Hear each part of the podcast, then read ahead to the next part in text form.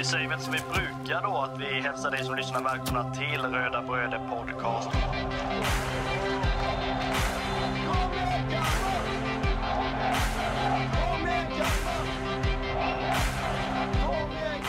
Vi är ju tre bröder som eh, driver en podcast som heter Röda Bröder Podcast. Eh, det är jag, Kristoffer Karlström, och det är min lillebror Marcus och min andra lillebror Andreas.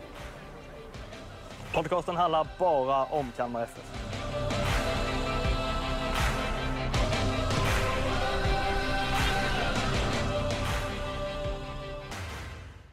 Vi säger hjärtligt välkomna till ett nytt avsnitt av supporterpodden Röda Bröder Podcast. En eh, supporterpodd om Kalmar FF helt enkelt. Eh, idag är det lite ändringar i eh, line-upen. Det är den äldsta och den yngsta vid eh, mikrofonerna och ehm, det är ju såklart eh, jag då, Koffe och min yngsta lillebror Andreas. Om vi börjar lite sådär allmänt så, hur är läget med dig då? Jo, men det, det är väl ganska bra tycker jag. Varit ifrån ett, ett tag.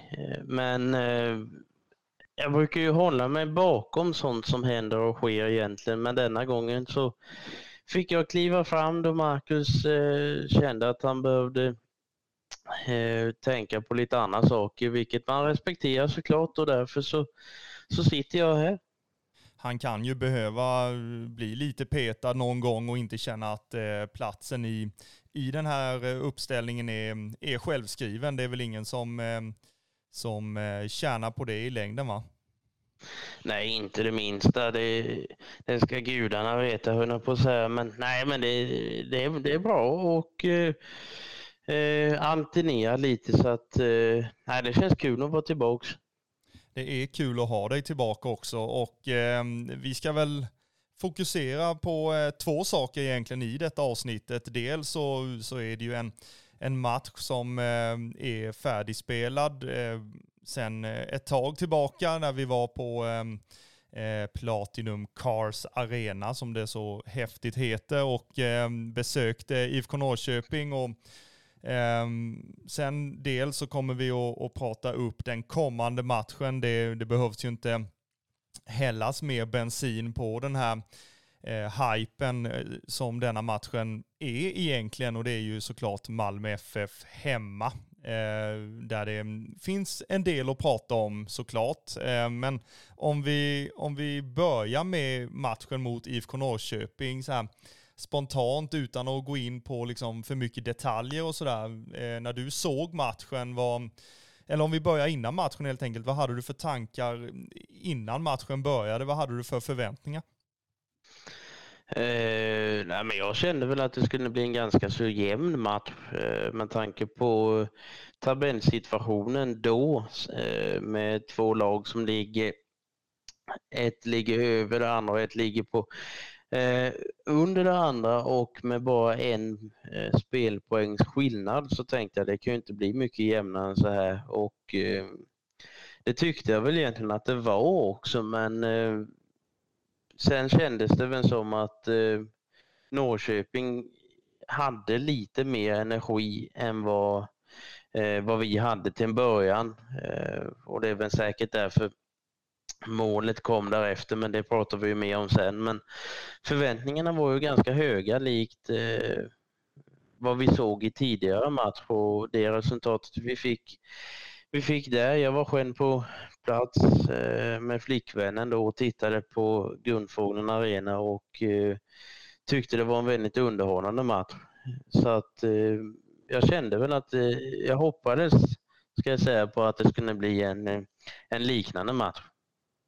Ja, det, det var ju många som, som kanske trodde att Ja, alltså nu har vi spöat två, två topplag eh, på två möjliga matcher här och, och är tillbaka på ett eh, vinnarspår som, eh, som är, skönt att, att leva i såklart. Och sen så ska man möta ett, ett lag som ligger ja, i stort sett ja, på samma placering som, som vi gör. Och det, det är klart att en del kanske får lite mycket hybris. Eh, att eh, man bara ska städa av den matchen och sen fokuserar vi på, på återigen en, ett topplag i, i Malmö FF hemma och med allt vad det innebär. Så att, alltså jag var lite rädd för att vi skulle, att man inte skulle se den här matchen mot Norrköping som, som eh, lika viktig som någon annan match egentligen. Eh, och jag tycker väl att i, eh, i början av, eh, av matchen så, så Norrköping kom ju ut med en jäkla energi som man, alltså man undrar ju,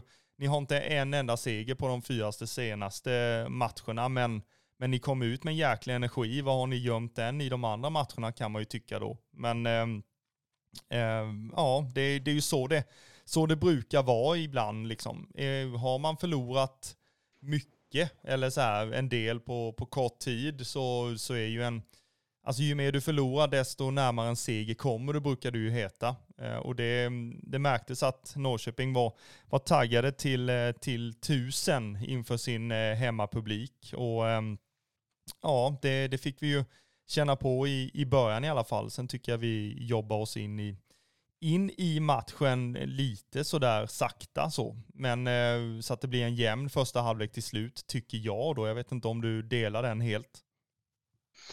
Jo, men jag tycker väl det. Eh, tittar man lite stati statistiskt eh, så eh, är det ju stora skillnader mellan eh, första och andra halvlek där vi pratar bollinnehav till exempel där hemmalaget Norrköping i första halvlek ligger på 53 mot 47 som ändå är ganska jämnt. Men om man tittar i andra halvlek så sjunker det ner till 23-77 för våran del och eh, vi tar oss till 77 procent vilket gör att i andra halvlek så blir ju matchen våran.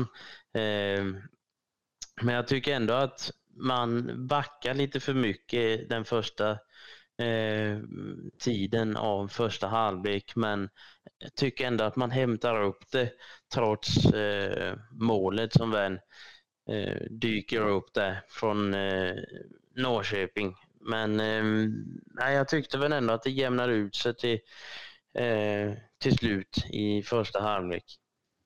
Ja, jag delar den bilden. Ehm, det gör jag. Ehm, sen är det ju en, alltså det känns lite som att alltså det målet de gör, ehm, det är ju alltså inte helt taget i luften heller. Det är klart att alltså Kindberg som eh, fick ersätta Ricardo som eh, är avstängd då, eller var avstängd på grund av tre varningar. Han fick ju göra ett antal svettiga räddningar redan i, i början av den första halvleken och eh, redan då fick man ju känna att och att Norrköping var på tårna helt enkelt och att vi, det här var liksom ingen match vi skulle upp och, och städa av på det viset, utan här eh, gäller det att borra ner huvudet och, och på med blåstället och alla de här, eh, vad ska jag säga, alla de här, eh, inte flosklerna, men alla de här orden man brukar säga inför en match som är viktigt egentligen. Eh, och Kindberg får ju, han får ju stå på huvudet både en och två och tre gånger innan innan det här målet kommer till som man kan bli,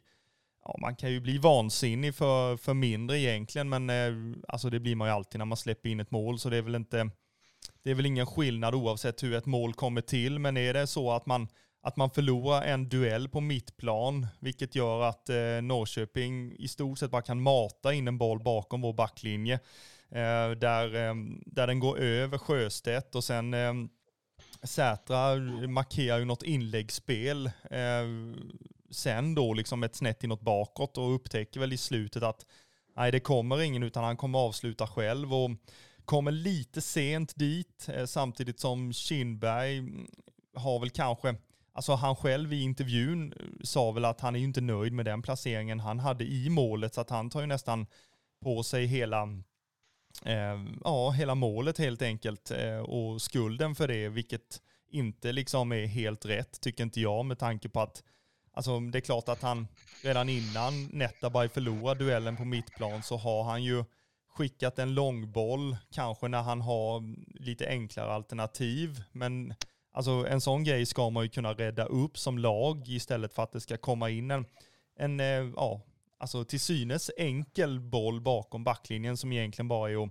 att skyffla iväg eller liksom gå, gå in på ett helt annat sätt än vad man gjorde. För det, det såg ganska tafatt ut i situationen. Sen alltså vet man väl inte hur, hur lätt det är att, att få bort bollen i den situationen. Men alltså från tv-soffan som jag satt vid så, så syntes det ju ganska, ja, det är för lätt helt enkelt att, att släppa in den bollen. Eh, sen eh, eh, tycker jag väl att ja, det jämnar ut sig till slut och det ser man ju statistikmässigt, precis som du sa, att eh, alltså bollinnehavet i andra halvlek går ju över till, till vår favör och, och vi trycker på och försöker att och forcera in en, en kvittering helt enkelt. Och, alltså vi är ju nära på, på stopptid om vi redan ska alltså, vandra dit. Så, så är vi ju otroligt nära att, få in en, en kvittering i, i slutminuterna och på stopptid. Så att vi hade ju verkligen varit värda en poäng skulle jag säga om jag är färgad och, och hela skiten där. Men, men det, känslan var så. Tycker du att vi var förtjänt av en poäng eller? Det tycker jag absolut. Eh, jag tycker inte att det var skrivet i sten överhuvudtaget när målet kom att Norrköping skulle gå, gå vinnande ur det. Utan jag trodde att eh, det skulle jämna ut sig ännu mer eh, framåt och att man kanske fick in det här kvitteringsmålet eh, lite senare där. Och eh, även om eh, jag Jakob säger i intervjun att han inte är nöjd med målet så vill jag absolut inte att han ska behöva ta det här på sig för att eh, alltså han, han är inte allsvenskans största målvakt utan han är ganska liten till, till storleken men fruktansvärt duktig. Eh, och det bevisade han ju bara med många eh, ja, riktiga klassräddningar eh, som, han faktiskt, som han faktiskt gjorde. Så eh, är det någon som ska känna sig hotad till nästa säsong så är det nog eh, eh, våran eh, lagkapten för eh, de räddningarna han gjorde. Och absolut, han stod väl eh, inte på den allra bästa platsen när målet gjordes. Men samtidigt så tycker jag att det, det är de här för enkla misstagen som fortfarande finns kvar som gör att sådana här tillfällen och chanser ges till bortalaget att man enkelt kan kan ta sig fram och sen avsluta eh, i princip vad man vill i målet. Så att jag tycker inte att det här målet eh, ska dras över, över hand utan jag tycker det, det är fortfarande saker i, i backlinjen som fortfarande sviktar lite och därför fick vi eh, 1-0. Sen är inte jag någon fotbollsexpert överhuvudtaget och det är även Eh, gudskelov det, men jag tycker det var ehm, jag tycker inte felet låg hos honom. Eh, tycker jag inte. Nej, där är vi helt överens. Men om vi, om vi stannar till lite där, du nämnde en ehm, eh, såklart vår lagkapten som, som var avstängd som vi nämnde innan och, och Jakob får, får hoppa in och, och, han står ju för en, en fin insats. Det gör han ju absolut med tanke på de, de otroligt viktiga räddningarna han gör och, och håller, oss, håller oss kvar i matchen helt enkelt. För, för hade det åkt in 2 och 3-0 så då hade det varit tack och godnatt i, i de här slutminuterna när vi väl kom till och, och eh, forcerade nästan in en boll då. Eh, men eh, om jag ställer en sån här fråga till dig. Eh, Kindberg, en eh, framtida första målvakt i, i Kalmar FF, kanske redan nästa säsong beroende på hur det här optionsåret med Ricardo ser ut. Om eh, man lyckas komma överens om en, en fortsättning eller inte. Men om vi, om vi säger att Ricardo inte och, och föreningen inte kommer överens, eh, ser du eh, Jakob Kindberg som vår första målvakt eh, 2024 då? Det gör jag absolut. Eh, och jag vet att jag sa likadant om eh, eh, vår dåvarande eh, andra målvakt eh, Tobias Andersson som eh, eh, jag tyckte då skulle bli eh, första målvakt då om eh, eh, Lukas Hägg Johansson inte fick, eh, fick vara kvar. Men sen togs ju nya vägar genom eh, Ole Söderberg och eh, senare då dessa två som vi har kvar och jag tror absolut att eh, han har eh, alla chanser i världen. Eh, för tittar man på hans säsong eh, i sin helhet från när eh, han egentligen kom till, han fick hoppa in på grund av avstängning första gången då Eh, och egentligen kommer från U21-klimatet så var det ju ett väldigt kliv kände jag. Men ser man på utvecklingen som han har gjort nu genom att egentligen kunna dra positiva slutsatser kring Ricardos utvisningar egentligen och kunna samla på sig mer erfarenhet här uppifrån och eh, ja, men ta lärdom av, av Ricardo själv till exempel. Så eh, tycker jag att eh, likheterna börjar bli allt mer mellan de två och det tror jag nog bara att vi, vi har en person att tacka och det är ju vår kära målvaktstränare som har gjort mirakeln tidigare. Eh, så att jag tror absolut det är en, eh, en framtida första målvakt vi ser. Ja, du hyllar ju Donald Arvidsson där och det, jag kan ju stryka under. Han har ju varit med i, mm, ja det känns som som alla år alltså, men jag tror det är sedan typ så här 2006 eller någonting sånt där han har varit målvaktstränare i, i eh, föreningen och eh, med tanke på de målvakterna han har fostrat så är det ju ett grymt CV han har så att eh, det, det förtroendekapitalet eh, kan ju aldrig kan ju aldrig förstöras egentligen som Donald Arvidsson besitter. Men eh, ja, jag, jag spinner vidare på det och, och tycker att eh, Jakob Kindberg är nog en framtida första målvakt. Ja, om inte liksom om, om två säsonger så om en säsong att han redan nästa år kan vara första målvakten mellan, mellan stolparna helt enkelt. Eh, så att, alltså, och han har ju vuxit under den här säsongen också. För, alltså, även att han inte har fått så många chanser egentligen, eh, så har han ju klivit in varje gång och, och ehm, alltså bidragit med i stort sett samma lugn som jag upplever att eh, Ricardo Friedrich eh, har på, på backlinjen och, och laget och, och har alltså i förtroende också från resten av, från resten av truppen. Så att jag är inte, det är ju inte så att man är skitnervös eh, i de matcherna där Jakob ska stå, utan det är liksom, ja det är rätt så jämbördigt eh, i liksom, ja innan matcherna i alla fall. Sen under matcherna så så tycker jag också att han, eh, att han, ja, han står för det här lugnet. Han är duktig med, med fötterna precis som, som Ricardo är. Ehm, ja, vi får se helt enkelt hur det ser ut den kommande säsongen, vem som kommer vakta målet. Ehm, det, det återstår att se för, för Jörgen och, och kompani på, eh, på kontoret helt enkelt. Men om vi, om vi skiftar fokus till själva insatsen så, alltså på vissa håll så är det ju alltid domedagsstämning när vi förlorar, oavsett hur det ser ut alltså.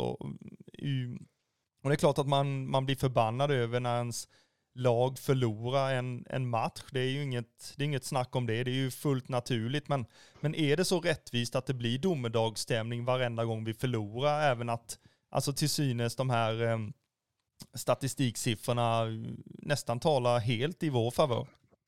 Jag vet inte. Det finns ju alltid sådana människor vart man än kommer tycker jag som, som antingen ser eh, alltså kalas eller katastrof, hur man nu vill uttrycka sig. Att vissa tycker det är helt fantastiskt eh, och se SM-guldet närmare än någonsin och vissa bara för att man kanske förlorade i, i slutminuterna så bara, aha, nu är vi där nere igen, jag visste det. Så att det, det, det finns sådana människor överallt. Men jag känner ju efter denna matchen så kände jag ju förstås en, en eh, stor besvikelse likt vilken förlust man än får emot sig. Men med tanke på den andra halvleken som vi ställer upp med, med eh, att man verkligen ser att de har pratat ihop sig under pausvilan och eh, jagar kvitteringen i mina ögon så kände man att man eh, blev besviken att man inte fick någon utdelning i det men några domedagskänslor fick jag ju aldrig. Alltså, förlust är ju lika självklar som en vinst i mina ögon för att det kan ju gå åt det ena eller det andra hållet.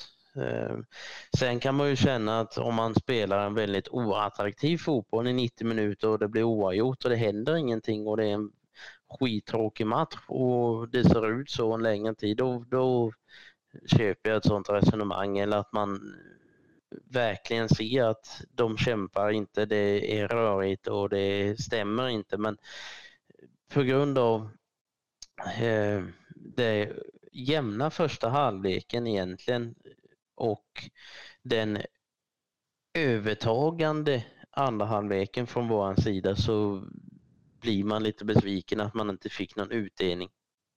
Jag kan känna så här att eh, 1-0 förluster svider ofta mer än vad andra förluster gör med tanke på att alltså, man känns inte vara så långt ifrån Eh, en, en poäng eller en vinst för den delen. Eh, och lite så känner jag väl i, om vi pratar om Norrköpingsmatchen, att eh, det känns ju jämnt i matchen. Eh, I andra halvlek så, så har vi fler chanser och vi tar över bollinnehavet och det känns som att vi vi verkligen är på gång och återigen i slutet så är vi skitnära på att få in den.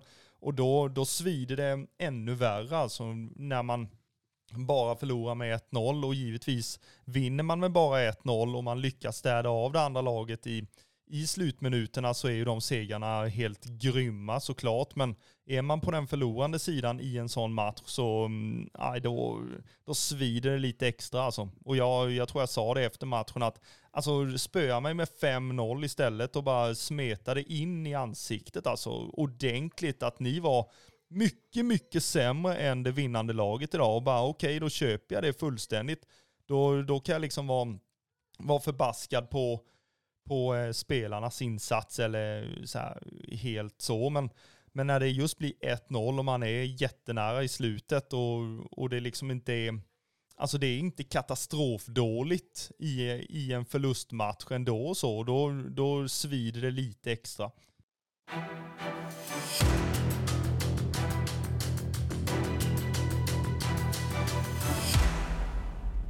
Eh, för er som har tröttnat på den här Norrköpingsmatchen och, och, bara vill gå vidare egentligen så ska vi alldeles strax göra det. Men vi ska presentera våran röda brödespelare i matchen och det är ju såklart Jakob Kindberg och ingen är väl gladare än du Andreas?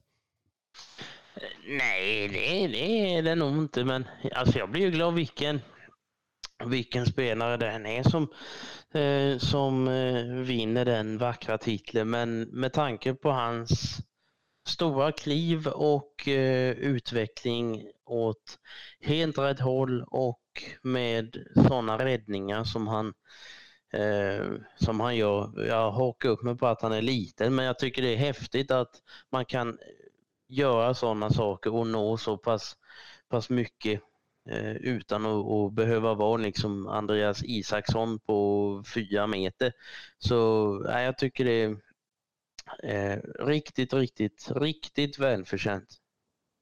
Ja, och dessutom så, så tycker jag att han är, alltså han är inte bara en duktig målvakt och, och betyder mycket för, för gruppen och, och hela den biten, utan även, även utanför planen de gångerna jag har träffat på honom och han har ställt upp eh, i våra intervjuer till exempel efter matcherna eller man har haft han på besök på jobbet eh, när han ska eh, vara med i det här KFF på rasten eller man ska jobba med med värdegrund och, och sånt där ute i skolorna eller bokprojektet som man hade för ett tag sedan så, så är han klockren där ute. Han är otroligt fin människa utanför planen också och, och verkligen brinner för den här föreningen. Det syns verkligen när han är ute och, och även brinner för de alltså unga supportrarna och även äldre supportrar som, eh, som har varit med lång, lång tid. Eh, så att jag tror väl att Eh, med tanke på att det är så pass många nya yngre supportrar och som letar sig till, till arenan och även följer laget eh, på andra ställen på arenan, eh, förutom ståplats då tänker jag på närmast, så, så tror jag Jakob Kindberg har en väldigt stor inverkan på det.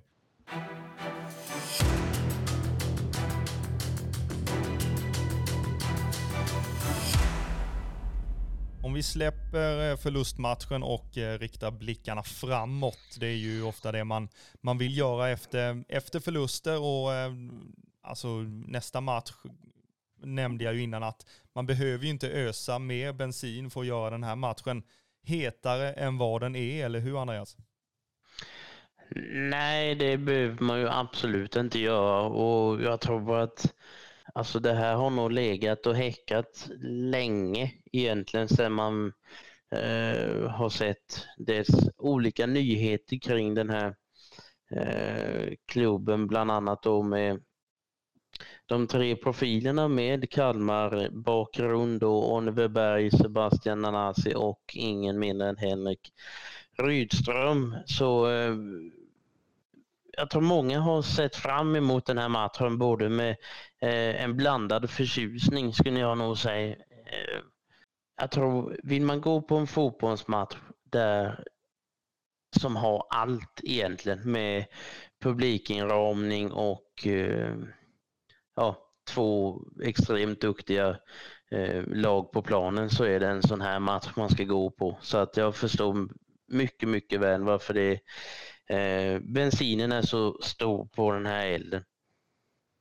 Ja, verkligen. Eh, det, det, går ju inte att, att eh, prata för mycket kring tyngden av den här matchen, både för, för gästande Malmö FF, men eh, kanske framförallt för eh, Kalmar FF då, som, som tar emot Malmö här under, under söndagen. Och eh, pratar vi lite Malmö FF till att börja med så, så har man ju en, en arena i Eleda stadion där man spelar sina hemmamatcher. Man ehm, ligger just nu på serieledarposition med eh, sina 55 poäng. Man ligger en poäng före, före Häcken just nu och eh, eh, nej, Elfsborg ska jag säga. Man ligger en poäng före Elfsborg och fem poäng före Häcken. Så eh, det kommer väl stå mellan Elfsborg och Malmö och jag har väl sagt att att det är Elfsborg som, eh, som kommer ta det, men det kanske är lite mer hjärtat som, som talar då än att man eh, unnar Malmö FF guldet. Så, ehm, det kanske inte jag är ensam om att, att tycka. Ehm, deras form går ju inte att ta ifrån dem. De har ehm, tre vinster på de tre senaste matcherna. Eh, så de kommer ju verkligen till GFA med en, en eh, medvind i ryggen.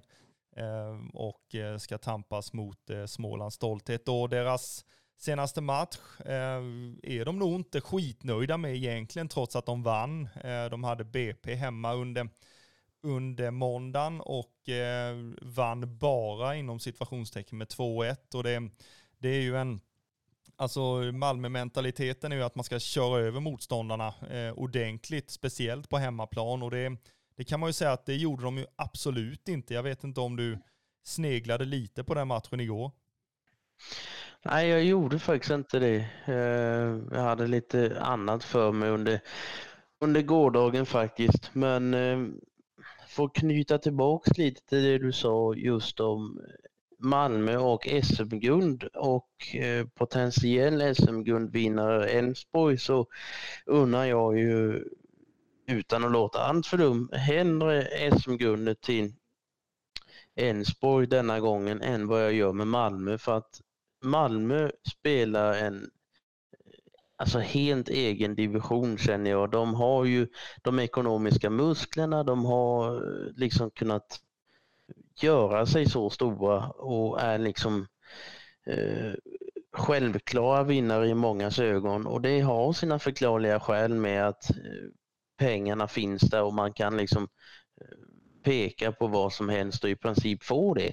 Medan jag tycker att man hellre ska unna de som eh, eh, alltså inte är de första man tänker på när man pratar om SM-guld och ska vi gå ner till Superettan exempelvis där både Utsiktens BK och Västerås med all sannolikhet eh, kliver upp så eh, är ju inte heller det de första man tänker på som, som kanske ska ta de stora kliven. Och det är det jag tycker känns eh, häftigt och roligt på det viset att inte komma från speciellt mycket eller rättare sagt ingenting och sen spela sig upp och göra sig själva bättre utan att kanske ta allt för mycket utifrån från utländska divisioner i högsta serie och allt möjligt. Utan man, man verkligen spelar sig upp till en första plats. Och det är väl det jag känner att det är klart att Elfsborg också värvar för pengar som de har. Men jag tycker det känns mer rätt i hjärtat att eh, eh unna Elfsborg detta SM-guldet. Egentligen så är det ju lite eh, pest eller kolera om man ska vara riktigt ärlig. Eh, det är ju inte så att vi i, i Kalmar och i supporterled har så mycket till övers för Elfsborg heller. Eh, det kan man ju understryka med några av ramserna som brukar eka på sydostkurvan och, och lite sådär. Så att det är klart att, men hellre, hellre Elfsborg denna gången än, än Malmö känner jag också.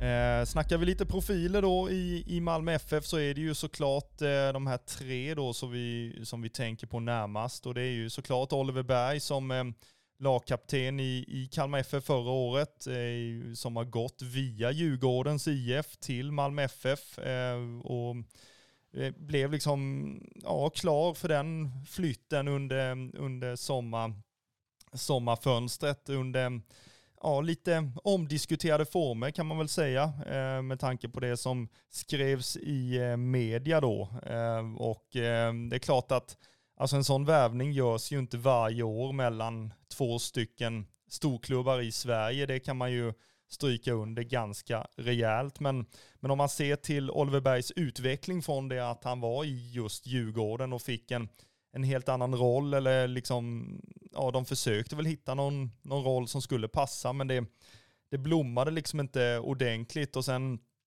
eh, när eh, Rydström och eh, Malmö FF eh, var intresserade så det är klart att alltså, då smälte han ju in som, ja, alltså han trivs ju som fisken i vattnet i Malmö FF och deras eh, spelidé och, eh, och lite sådär. Och det, det ser man ju på de senaste matcherna också att han han har ju verkligen, verkligen varit bidragande till ehm, eh, alltså segrar och eh, varit stor bidragande orsak till att man, att man spelar den fotbollen man gör och, och att den har varit framgångsrik eh, under ja, hans tid då i alla fall. Eh, pratar vi den andra profilen vi har så är det Sebastian Nanasi som fick sitt genombrott under förra säsongen i just Kalmar FF där han var han var utlånad under ja, den alltså, avslutande delen av allsvenskan eh, och blev en, en viktig spelare för oss och, och tog en,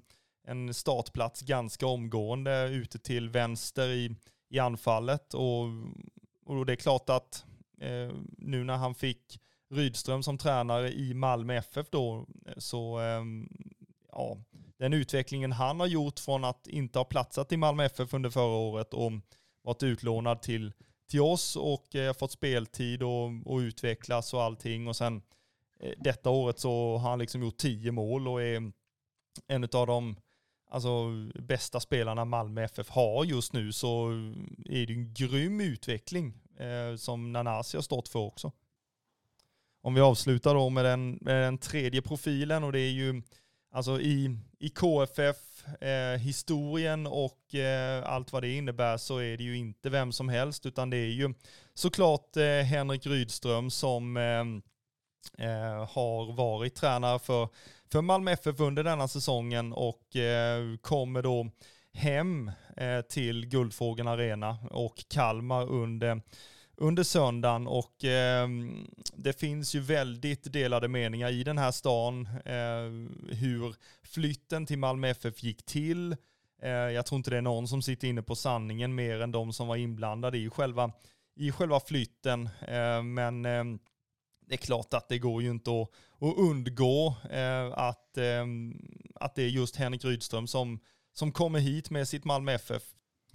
Ja, och eh, det är ju så här att alla i den här stan och alla som följer och eh, hejar på Kalmar FF eh, har ju en form av relation till Henrik Rydström med tanke på att han var i föreningen i så pass lång tid, både som, alltså som spelare framför allt då, men även att han alltså, ja, tog oss tillbaka på något vis till de högre placeringarna i, i allsvenskan och fick oss att att drömma om Europa och eh, om titlar igen eh, på något vis. Och, och det är klart att alltså min personliga relation till, till Henrik Rydström är ju, alltså den är ju riktigt tudelad alltså. Det var ju en, en av eh, mina största förebilder och eh, alltså favoritspelare i föreningen genom alltså alla år som jag har följt och, och hållit på Kalmar FF. Eh, nummer åtta, eh, Henrik Rydström, har ju, alltså han har ju liksom präglat mitt supporterskap, att eh, vi är ett hot mot etablissemanget. Eh, han tillsammans med de här gamla profilerna ingjutade ju det i, i föreningen och i, i alla dess supportrar att eh, det är vi mot dem. Eh, med tanke på vår eh, geografiska placering till exempel, att det är så jäkla långt hit tycker folk som inte är, lever i närheten här. Så eh, ja, Rydström eh, är väldigt speciell eh, för mig eh, och därför så var det väldigt otroligt jobbigt den dagen som det blev alltså, klart, helt klart att han skulle flytta till Malmö FF. Och det var, jag tror många med mig upplevde en, en form av tomhet och en, en besvikelse över att här har han liksom kommit hem, han har tagit oss till en sjätte plats och en fjärde plats eh, i allsvenskan som, som vi tidigare år bara kunde drömma om med tanke på att vi dansade liksom på gränsen till, till att ens få spela allsvenskan. Eh, och ja, alltså på grund av det så, så blev det ännu, ännu tuffare att inse att nej, han, eh, han väljer att, att gå till till Malmö FF efter en, en säsong där man kommer fyra och man ska spela eventuellt Europaspel året efter. Eh, så att, alltså jag personligen hade ju sett fram emot att, att se vad som hade hänt denna säsongen med, med Rydström vid rodret. Sen är det ju så att alltså, alla är liksom fria att göra vad de vill, men, men eh, ja, alltså jag, jag var riktigt besviken den dagen, men nu är det ju så här att nu är det som det är. Vi, vi fick in en, en tränare i, i Henrik Jensen som, som eh, ni som har följt den här podden under denna säsongen med, med eh, Henrik Jensen vid rodret eh, på tränarbänken så, så eh, kan det inte undgå att man, man eh, alltså, älskar Henrik Jensen just nu eh, och, och ger honom fullt förtroende att att leda detta laget och denna föreningen. Så att eh, jag hoppas att nu i matchen mot Malmö FF att eh, fokus riktas inte överhuvudtaget mot Rydström från de rödvita, utan man riktar fokuset och, och hyllningarna och, och allting till dem, till dem som har valt att, att vara i Kalmar FF för att man vill vara i Kalmar FF. Eh, och i, i synnerhet då Henrik Jensen som som ska känna det här fulla förtroendet. För det är klart att det är en konstig känsla för honom när, när stadens alltså förlorade son kommer hem. Eh, så här. Men jag tycker att, och jag hoppas att det, det rödvita fokuset eh, riktas till Henrik Jensen och eh, de rödvita och inte till den som står på eh, eh Malmö FFs tränarbänk. Nej, och grejen känner jag är att eh, likt eh, inmarschsången som lyder så vackert, om du inte tror på Kalmar FF så får du väl gå då. Likadant känner jag att eh, Rydström kommer ju alltid vara vad han var eh, under sin stormaktstid som lagkapten och eh, som eh, succétränaren eh, som tog oss eh, både sexa och fyra men det var dit och inte längre. Han valde och inte tro på oss ännu längre och då så släpper vi och ja, går du härifrån. Vi löser det här.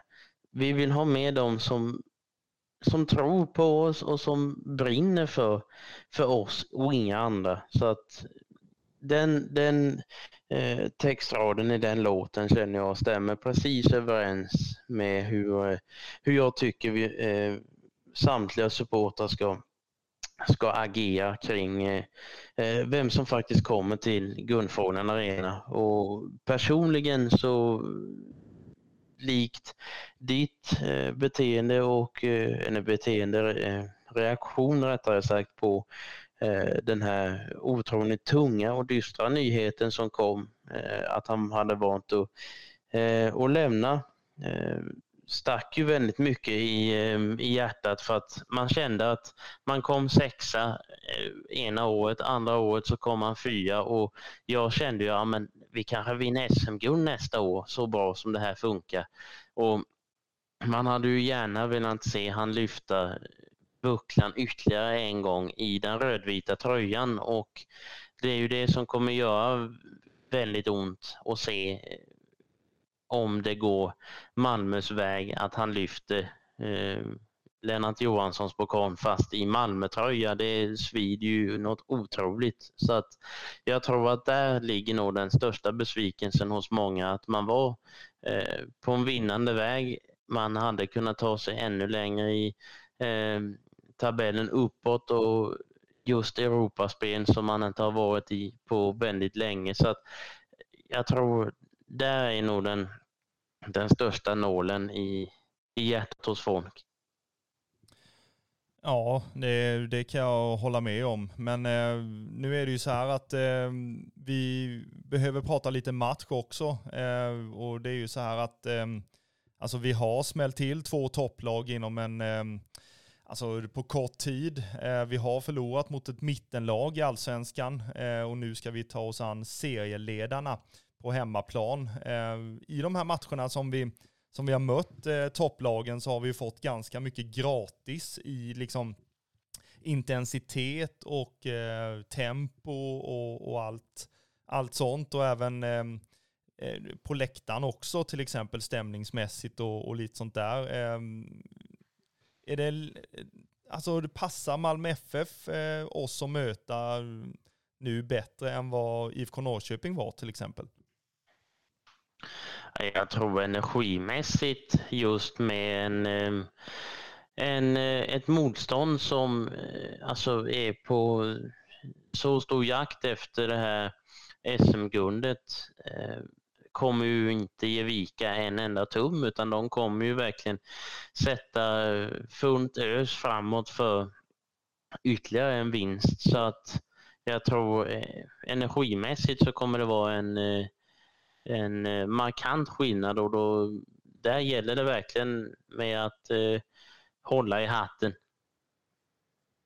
Ja, verkligen. Och, och, vi hoppas ju såklart att eh, Malmö FF får hålla i hatten när man kommer till, till Guldfågeln. För Guldfågeln Arena är ju våran borg och vi har varit väldigt starka på, på hemmaplan och, och eh, vunnit över topplag här innan. Så att eh, det, det finns ju alla möjligheter till att det ska vara en, en väldigt fin match att titta på även för, för de som inte håller på något av lagen, men i synnerhet de som som följer något av lagen då helt enkelt. Ehm, och ehm, ska vi gissa någon form av startelva så, så gissar vi väl att eh, Ricardo är tillbaka mellan stolparna mot eh, Malmö FF va?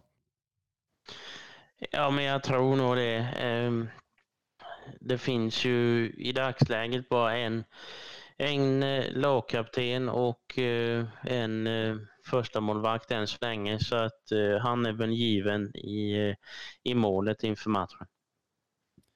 Sen eh, om jag får gissa i alla fall, eh, du får säga emot mig som du brukar göra när du inte håller med, men ehm, jag ser väl att resten av eh, startelvan är, alltså ser jag väl vara intakt med, med Karlsson, Sätra, Sjöstedt, Olafsson, backlinjen som det har varit de, de senaste matcherna och gjort det väldigt bra. Eh, tremanna mittfältet med, med Melker och Gojani och eh, Nahom. Jag tycker inte det är någon som, som gör en en eh, ja, så mycket sämre insats mot Norrköping att, att jag vill byta ut någon av dem. Eh, offensivt så, så är det ju Y-värdet Trenskov som jag hoppas kan ställa lite frågor till, till Malmöförsvaret eh, med, med sin speed med bollen och, och sin förmåga att utmana och göra sin gubbe.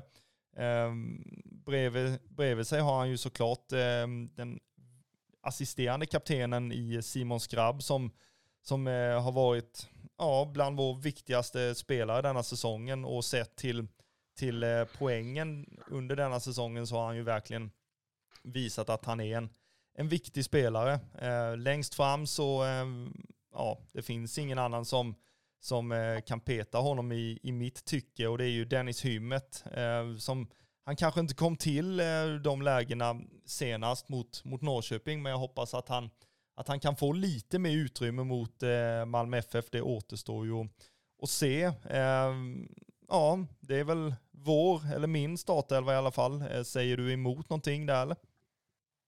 Nej, inte i, i eh, några anmärkningsvärda drag egentligen. Sen eh, kan man ju inte göra annat än att sakna eh, Romario på mittfältet. Även att vi har eh, tre stycken väldigt starka spelare som har gjort det väldigt bra eh, de senaste matcherna och som eh, eh, enligt mitt tycke ska vara på de positionerna de är så vill man ju se den evigt unge Romario spela fotboll.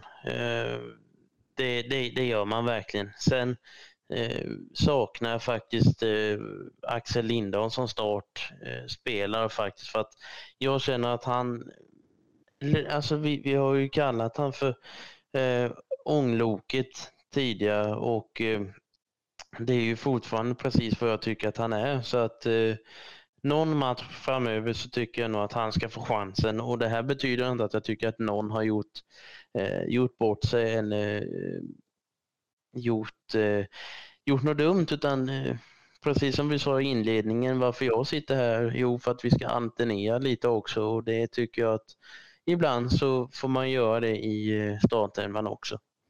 Det är viktigt eh, med tanke på eh, att ingen ska känna sig säker på sin plats, som det så fint heter.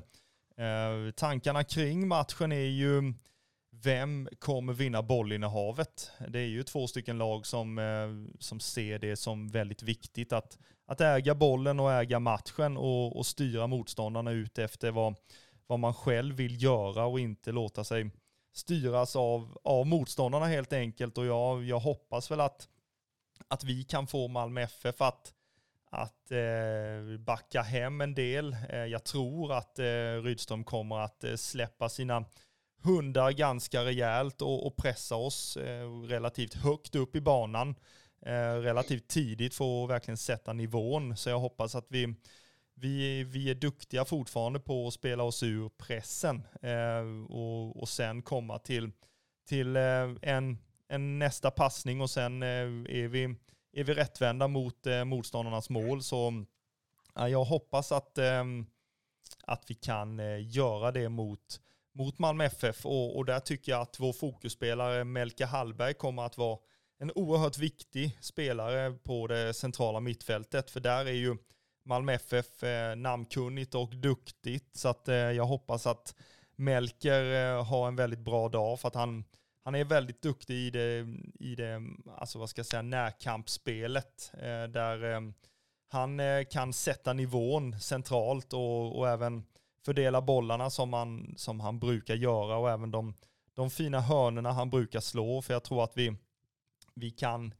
vinna en del på de fasta situationerna eh, där vi har Sätra och eh, ja, det är ju Sätra som, som nickar in dem oftast. Eh, så eh, Ser du något annat som eh, vi kan vara bättre än Malmö FF på? Uh, nej, inte, inte så egentligen, utan jag håller med i det du säger och uh, det gäller bara att uh, visa att det är vår hemmaplan och eh, inget lag oavsett om man kommer norröver eller om man kommer längst i, i söder ska komma hit och ta några poäng utan vi ska visa vilka, vems hemmaborg det är och det gör vi från att domaren blåser i pipan.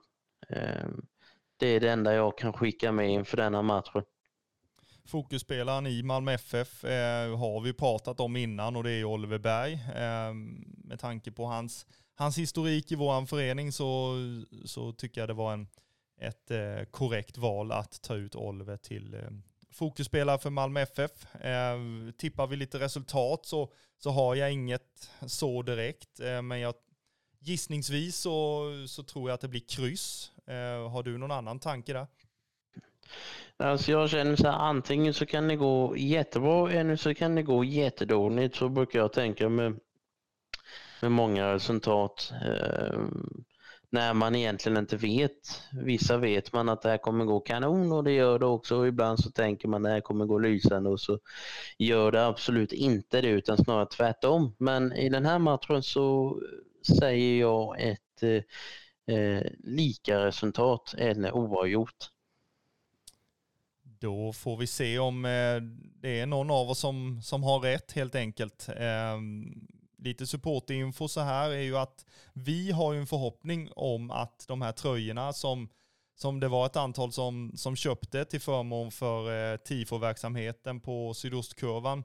Eh, förhoppningsvis så har vi dem till matchen mot Malmö FF så att vi kan lämna ut dem till glada rödvita supportrar. Ehm, skulle det inte vara så att vi har dem hos oss innan matchen så kommer vi att kommunicera detta, hur vi går vidare med det på våra sociala medier helt enkelt. Eh, så håll utkik där. Håll även utkik på ehm, KFFSUs hemsida med tanke på att det garanterat kommer bli en pubsamling eh, på McCools eh, och ehm, se till att ta er dit och njut av den rödvita fina gemenskapen och stämningen som bara vi kan skapa. Eh, har du inte köpt biljett till matchen mot Malmö FF hemma så är det absolut dags att göra det. Eh, siffrorna tickar ju på och eh, senast jag kollade så var det ju över 8000 eh, biljetter sålda i alla fall. Eh, så att se till att mm, köp din biljett och eh, var en del av denna fotbollsfest som kommer att äga rum på Guldfågeln Arena mellan Kalmar FF och gästande Malmö FF. Ehm, ja, det finns väl inte så mycket mer att, tillägga egentligen, utan eh, jag, Kristoffer och min yngsta brorsa då för dagen, eh, Andreas, tackar er så jättemycket för att ni har lyssnat eh, på detta avsnittet och vi vi hörs ju vidare nästa vecka när vi förhoppningsvis har en, en segerpodd att eh, bjuda på. Eh, om inte annat så eh, kommer det ett avsnitt i alla fall eh, där vi fokuserar på vad som har hänt och vad som kommer framåt. Eh, tack så länge. Vi är en supporterpodd om eh, Smålands stolthet.